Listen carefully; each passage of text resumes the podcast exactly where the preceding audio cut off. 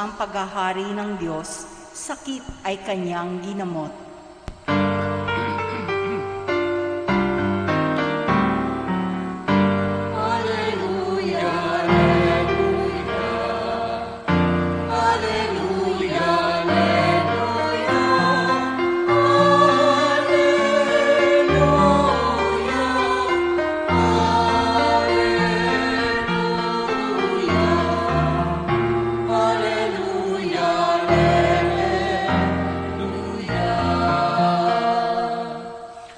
Sumainyo ang Panginoon. At sumailin Ang pagpapahayag ng mabuting balita ng Panginoon ayon kay San Marcos. papuri sa iyo, Panginoon.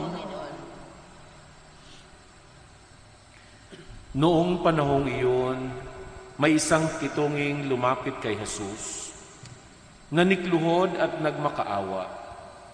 Kung ibig po ninyo'y mapapagaling ninyo ako. Nahabag si Jesus at hinipo siya, sabay ang wika, Ibig ko, gumaling ka. Noon din nawala ang ketong at gumaling ang tao. Pinalis siya agad ni Jesus matapos ang ganitong mahigpit na bilin. Huwag mong sasabihin ito kanino man, sa halip ay pasuri ka sa saserdote. Pagkatapos maghandog ka ayon sa iniutos ni Moises, upang patunayan sa mga tao na ikaw ay magaling na. Ngunit umalis siya at bagkos ipinamalita ang nangyari. Ano pat hindi na hayagang makapasok sa, ng bayan si Jesus. Naroon na lamang siya sa labas, sa mga ilang na puok, at doon pinagsasadya ng mga tao buhat sa iba't ibang dako. Ang mabuting balita ng Panginoon. Pinupuri ka namin, Panginoong Heso Kristo. Magandang gabi po sa inyong lahat. Magandang gabi po, Father. Natunghayan natin ang salaysay tungkol sa pagpapagaling ni Jesus sa isang kitungin. Matatandaan natin na sa panahon ni Jesus, kapag ang tao ay may salita, may, may sakit na ketong, sila ay naninirahan sa malayo doon sa mga walang ketong. Dahil they considered itong sakit na ito ay marumi at nakakahawa.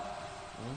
So hindi pwedeng makisalamuha ang walang ketong sa may mga ketong. Kaya nga, kapag sila ay nakakakita ng mga taong walang ketong, itong mga ketungin, nagsisisigaw sila para mabigyan ng warning na huwag silang lalapit.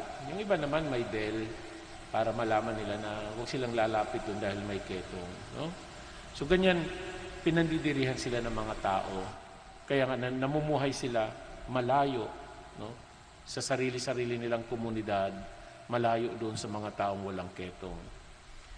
Sa pagpapagaling ni Jesus dito sa kitungin, nakita natin ang naiiba na pagpapagaling, no? naiibang pamamaraan. No?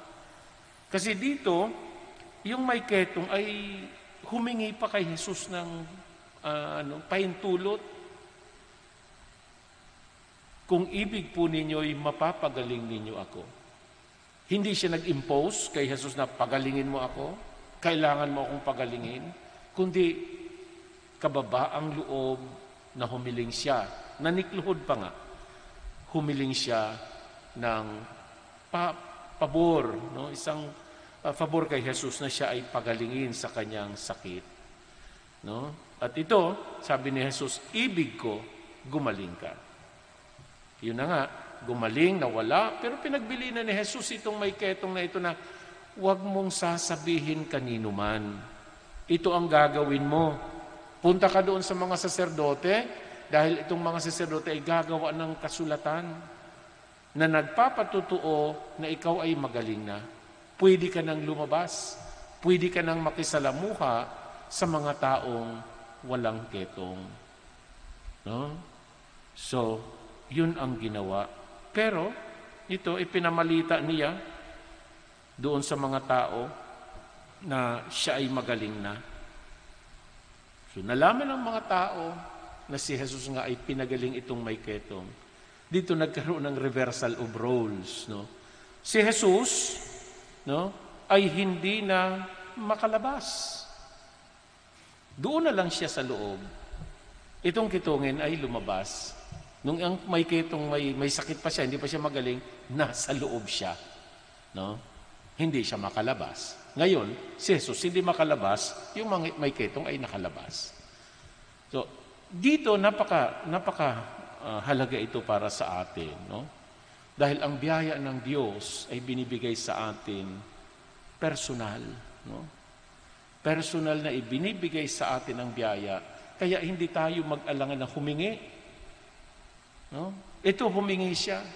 Kababaang loob na humingi siya ng tawad ng pagpapagaling at kalakip dito ang pagtitiwala. Kababaang loob, pagtitiwala na mapapagaling siya ni Jesus. Kung wala siyang tiwala kay Jesus, pwedeng hindi niya man sasabihin yon. Hindi siya lalapit kay Jesus, wala siyang tiwala. No?